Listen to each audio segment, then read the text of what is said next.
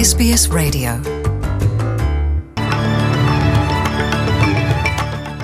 ወደ ዝርዝር ዜናዎቹ ከማለፋችን በፊት ርዕሰ ዜናዎቹን እናስቀድማለን። የሙሩጋፓን ቤተሰብ አባላት ከኢሚግሬሽን እገታ ወጥተው ወደ ኩዊንስላንድ ሊያመሩ ነው። አዲሱ ምክትል ጠቅላይ ሚኒስትር የቀድሞው ጠቅላይ ሚኒስትር ስኮት ሞሪሰን የጥገኝነት ጠያቂዎችን መረጃ ለምርጫ መቀስቀሻነት ተጠቅሞበታል በሚል በብርቱ ነቀፉ። የሚሉት ግንባር ቀደም ርዕሰ ዜናዎቻችን ናቸው።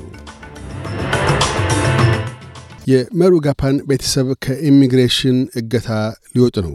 ጥብቅ የአገር ውስጥ ጉዳዮች ሚኒስትር ጂም ቻልመርስ ጣልቃ የመግባት ሚኒስትራዊ ድንጋጌ ሥልጣናቸውን ተጠቅመው ናዲ ሳሊንጋምና ፕሪያ ሙሩጋፓን ከሁለት ሴት ልጆቻቸው ጋር ከእገታ ማዕከል እንዲወጡ ወስነዋል። ውሳኔውን ተከትሎም ከፐርስ ተነስተው ቀድሞ ወደ ነበሩበት የኩዊንስላንድ ገጠር ከተማ ቢላዊላ ይጓዛሉ።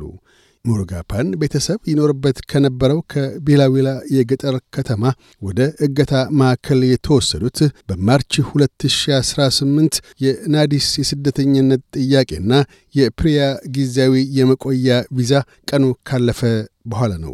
በ2019 ወደ መጡበት አገር ሽሪላንካ እንዲመለሱ ተወስኖባቸው በፍርድ ቤት ይግባኝ ሊቀሩ ችለዋል። አውስትራሊያ እንዲቆዩ የተወሰነላቸው የቤተሰብ አባላት በሚቀጥሉት ሳምንት ከፐርስ ወደ ቀድሞ መኖሪያቸው ቢላዊላ ይመለሳሉ። አዲሱ ምክትል ጠቅላይ ሚኒስትር ሪቻርድ ማልስ የቀድሞውን ጠቅላይ ሚኒስትር ስኮት ሞሪሰንን የጥገኝነት ጠያቂዎችን መረጃ ለምርጫ መቀስቀሻ መጠቀማቸውን አስመልክተው በብርቱ ነቀፉ። አዲሱ የሌበር መንግሥት ከሽሪላንካ ጥገኝነት ጠያቂዎችን ይዛ መታ እንድትመለስ የተደረገችውን ጀልባ አስመልክቶ መረጃው አላግባብ እንዲሰራጭ ያደረገው ማን እንደሆነ እንዲጣራ አዟል። ምንም እንኳ የሌበርና ሊብራል የድንበር ፖሊሲ ተመሳሳይ ቢሆንም የአገር አቀፍ ምርጫው በተካሄደበት ያለፈው ቅዳሜ ከቀትር በኋላ ጥገኝነት ጠያቂዎችን የጫነች አንዲት ጀልባ መምጣቷን አስመልክቶ የሊበራል ፓርቲ በሺዎች የሚቆጠሩ መራጮች ጥገኝነት ጠያቂዎችን ጭነው የሚመጡ ጀልባዎችን ወደ መጡበት እንዲመለሱ ከፈለጉ ድምፃቸውን ለሌበር ሳይሆን ለሊበራል ፓርቲ እንዲሰጡ የሚጠይቅ አጭር የስልክ መልእክት አስተላልፏል። ምክትል ጠቅላይ ሚኒስትር ሪቻርድ ማልስ ያለፈው መንግሥት አገር አቀፍ ምርጫ እየተካሄደ ብሔራዊ ደህንነትን ለፖለቲካዊ ጥቅም ማዋሉ ከፍ ያለ ቅሬታ ያሳደረባቸው መሆኑን ገልጠዋል። አያይዘውም አደባባይ መቅረብ ያልነበረበት ጉዳይ አደባባይ ውሏል። ዛሬ ይፋ የሆኑ ሪፖርቶች እንዳመለከቱትም ይህ የሆነው በጠቅላይ ሚኒስትሩ ጽህፈት ቤት ቀጥተኛ አመራር ነው። ይህ ፍጹም አሳፋሪ ነው። የምርጫ ዕለት በሊበራል ፓርቲ ተሰራጭቶ ያየነው የስልክ ጽሑፍ መልእክት የሊበራል ፓርቲ ምን ያህል ለራሱ ብቻ የሚያስብ መሆኑን ነው ብሔራዊ ጥቅሞች ለፓርቲው ምንም አይደለም ብለዋል። የተለያዩ የሃይማኖት መሪዎች የአውስትሬልያ ነባር ዜጎች የፌዴራል ፓርላማ ውስጥ ድምፅ እንዲኖራቸው ድጋፋቸውን የሚለግሱ መሆኑን በጋራ ገለጡ። የአቦሪጂናልና ቶረስ መሽመጥ ደሴተኞች የፓርላማ ድምፅ እንዲኖራቸው የጠየቀው የኡሉሩ መግለጫ ይፋ ከሆነ ዛሬ አምስተኛ ዓመቱን አስቆጥሯል። እንዲሁም የአውስትሬልያ ነባር ዜጎች በ1967 የመምረጥ መብት ካገኙ 55 ዓመት ሞልቶታል። አዲሱ የሌበር መንግሥት የኡሉሩ መግለጫን ግብር ላይ መዋል ከተቀዳሚ ዋነኛ ተግባሮቹ መካከል አንዱ መሆኑን ደጋግሞ አስታውቋል። ይሁንና በምርጫ ድል ተነስቶ ከመንግስትነት ወደ ተቃዋሚ ቡድንነት የዞረው የሊበራል ናሽናልስ ጥምር ቡድን ድጋፉን ይስጥ አይስጥ አልታወቀም። ሆኖም የአንግሊካን፣ እስልምና፣ ይሁዲ፣ ሂንዱ፣ ሲክና የተባበረው ክርስቲያን እምነት መሪዎች የኡሉሩ መጠይቆች እንደሚደግፉ በአንድነት የጋራ ድምፃቸውን አሰምተዋል።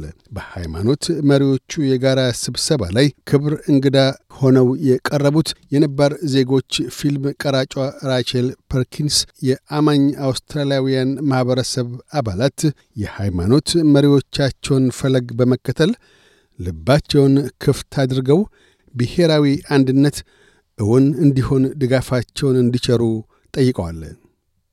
የፈረንሳይ ፕሬዚደንት ኢማኑኤል ማክሮን በሌበር የሚመራ አዲስ የአውስትሬልያ መንግሥት መቆምን ተከትሎ አገራቸው ከአውስትሬልያ ጋር የሁለትዮሽ ግንኙነቷን መገንባት እንደምትሻ ትናንት ሐሙስ ባወጡት መግለጫ አስታወቁ። የፈረንሳይ ፕሬዚደንታዊ ቤተ መንግሥት በሐሙሱ መግለጫው አዲሱን ጠቅላይ ሚኒስትር አንቶኒ አልበኒዚን እንኳን ደስ ያሉት ብሏል። ባለፈው ወርሃ October የቀድሞው ጠቅላይ ሚኒስትር ስኮት ሞሪሰን አውስትሬልያ ከፈረንሳይ ጋር ባህር ሰርጓጅ መርከብ ለመገንባት ተዋውላ የነበረውን የዘጠና ቢሊዮን ዶላርስ ፕሮጀክት ያለ ቅድመ ማሳሰቢያ ከሰረዙበት ጊዜ አንስቶ በሁለቱ አገራት መካከል የነበረው ግንኙነት ተከስቶ በማይታወቅ ሁኔታ ሻክሮ ነበር። ሆኖም የአቶ ሞሪሰንን በምርጫ ድል ተነስቶ ከሥልጣን መሰናበትንና የአንቶኒ አልበኒዚ ለጠቅላይ ሚኒስትርነት መብቃትን ተከትሎ ፕሬዚደንት ማክሮን አገራቸው ከአውስትራሊያ ጋር አመኔታና መከባበርን መሠረቱ ያደረገ ግንኙነት ለመገንባት እንደምትሻ ገልጠዋል። ይህንን አዲሱን አጀንዳ ግብር ላይ ለማዋልም ፍኖተ ካርታ እንደሚነደፍ ገልጠዋል።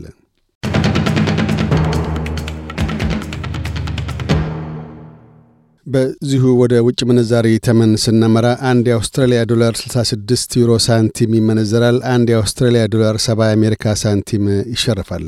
አንድ የአውስትራሊያ ዶላር 36 ኢትዮጵያ ብር ከ33 ሳንቲም ይዘረዝራል። ቀጥለን የነገውን አውስትሬሊያ ዋና ዋና ከተሞችና የአዲስ አበባን አየር ጠባይ ትንበያ እናሰማለን። ፐርስ በአብዛኛው ፀሐያማ ይሆናል። ዝቅተኛ 11፣ ከፍተኛ 22። አድላይድ ብራ ይሆናል። ዝቅተኛ 10፣ ከፍተኛ 17። ሜልበርን በከፊል ደመናማ ይሆናል።